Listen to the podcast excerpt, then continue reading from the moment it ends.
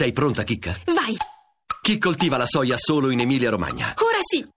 Ora sì, la risposta giusta per un piacere tutto vegetale. Ora sì, era ora. Gli ultimi titoli, allora intanto i- quelli sul caso Consip, eh, Senato, Consip eh, fallisce il blitz sull'Otti, Gentiloni attacca MDP, gli scissionisti eh, del Partito Democratico, il giornale, nuova maggioranza, salva Renzi e compagni del caso Consip, Woodcock rischia il trasferimento.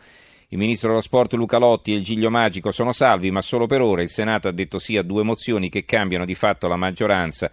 Il Partito Democratico è costretto a inseguire Forza Italia, il Movimento 5 Stelle e il Movimento Idea. Le conseguenze della mozione approvata con il PD che mette a riparo soltanto la faccia sono devastanti per il futuro del renzismo. I vertici Consip congedati con disonore, il fantasma di Marroni, amministratore delegato della centrale, che non vede l'ora di parlare coi PM. Eh, il fatto quotidiano, Consip, Forza PD, salva Lotti e Company e tenta di cacciare Woodcock tra Senato e CSM, larghissime intese contro il testimone Marroni e i magistrati. La foto in cui si vede il generale del 7 dei carabinieri, Berlusconi, Lotti, Renzi e Verdini eh, che reggono uno striscione intitolato Consip fan tutti. La Consip di Mubarak e il fondo di Marco Travaglio per un impietoso scherzo del destino. Ieri in Senato il dibattito sul caso Consip è stato inframmezzato dalla commemorazione dell'ex ministro delle poste Oscar Mammì, il quale come tutti i defunti è stato dipinto coram populo come un grande statista, un marito premuroso, un padre esemplare. E intendiamoci probabilmente lo era, però purtroppo la storia lo inchiodò la legge che portava il suo nome, quella che nel 90 riformò il sistema radiotelevisivo o meglio ne fotografò lo status quo a tutto vantaggio di chi negli anni del Far West incontrollato aveva strappato pezzo per pezzo il monopolio assoluto dell'emittenza privata, e cioè Silvio Berlusconi con le sue tre reti Fininvest. Poi il pezzo prosegue, ma insomma gira anche all'interno, quindi anzi in ultima pagina.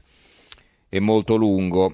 Allora, ehm, il grande imbroglio è l'apertura della verità, l'altro giornale che con il Fatto Quotidiano ha sempre cavalcato lo scandalo Consip. Il Senato insabbia lo scandalo. Il caso Consip coinvolge il ministro, il capo dell'arma, il padre dell'ex premier. Eppure paga l'accusatore, l'unico non indagato, che può far saltare il governo. Eh, il manifesto Aspettando Gotor è il titolo di una foto in cui si vede l'aula del Senato. Il Senato respinge le mozioni sul caso Consip con il soccorso di Forza Italia. I bersagnani votano contro Lotti e si smarcano dal governo.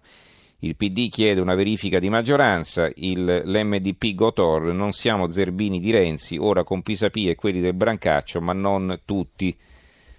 Il eh, dubbio, il Senato salva Lotti e il CSM indaga su Woodcock. Il, eh, l'opinione, caso Consip, governo a rischio, i renziani a Palazzo Madama ammoniscono le opposizioni a non strumentalizzare la vicenda in cui è coinvolto il Giglio Magico per non correre il rischio di crisi e di anticipo delle elezioni in autunno. Il mattino di Napoli, inchieste anomale, indagine su Woodcock, nel mirino i casi Consip e CPL Concordia, il CSM valuta il trasferimento d'ufficio.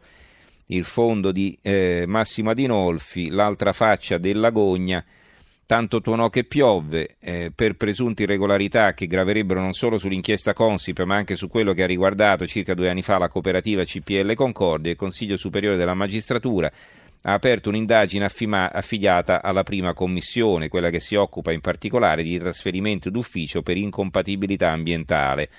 Sotto osservazione finisce dunque il lavoro del PM John Woodcock, titolare di entrambe le inchieste. Cosa hanno che non vanno quelle inchieste? È presto per dirlo e comunque non compete al CSM occuparsene nel merito. Ma le similitudini sono impressionanti e gettano dubbi serissimi sul metodo di conduzione delle indagini, perché nell'uno e nell'altro caso ci sono state fughe di notizie clamorose che hanno provocato enorme rumore nell'opinione pubblica, giungendo a lambire tutte e due le volte Matteo Renzi. Ehm, il tempo di Roma eh, passa la mozione Consip Berlusconi salva il PD, il secolo XIX caso Consip, la maggioranza resiste sull'ottima e rottura fra MDP e PD.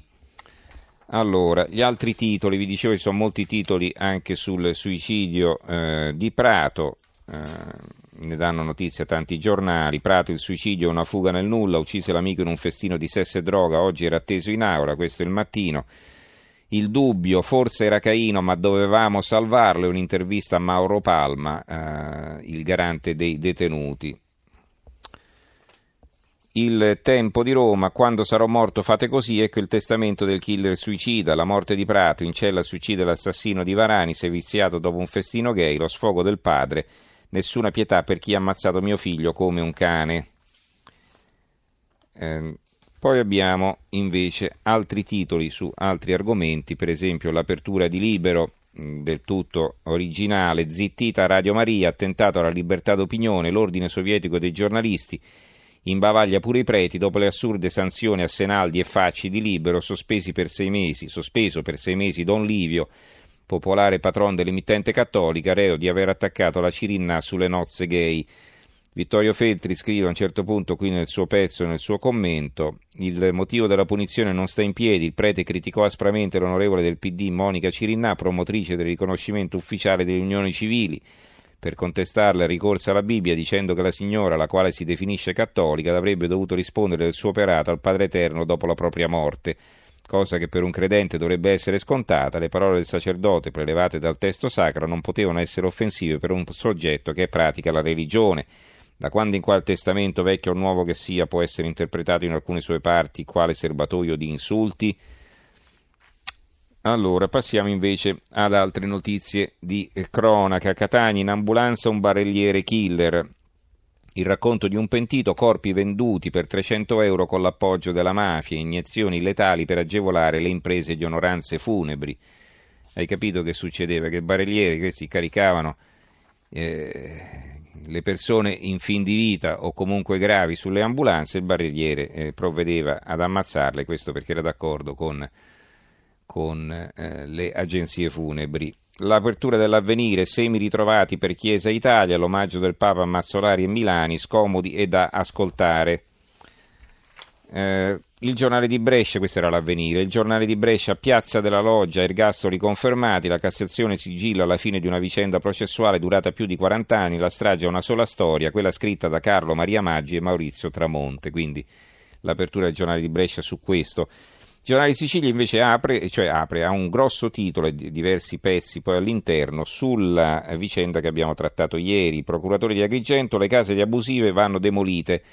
Il primo cittadino di Palma di Montechiaro ieri da PM, anche il prefetto chiede ai comuni di andare avanti, niente tentennamenti. A Licata tornano in azione le ruspe. La parola ai sindaci. Il sindaco di Bagheria 5 farò pagare l'affitto, il sindaco eh, di Gela Messinese dico no alle ruspe, il sindaco di Lampedusa Martello io le butterò giù. L'apertura del Sole 24 Ore, dazi anti-Cina, offensiva dell'Unione Europea, primo sì dell'Europarlamento al nuovo sistema contro il dumping, onere della prova a carico dell'esportatore, Ferrarini di Confindustria, punto decisivo contro la concorrenza sleale. Milano Finanza, Padoan ha un jolly per le Venete, l'intervento pubblico sarebbe destinato a una bad bank che ha il solo scopo di smaltire in modo ordinato gli NPL, cioè le sofferenze.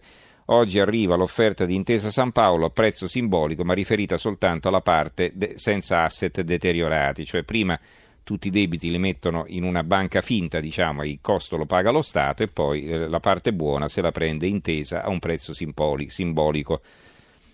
Va bene, eh, ci stiamo avvicinando alla chiusura.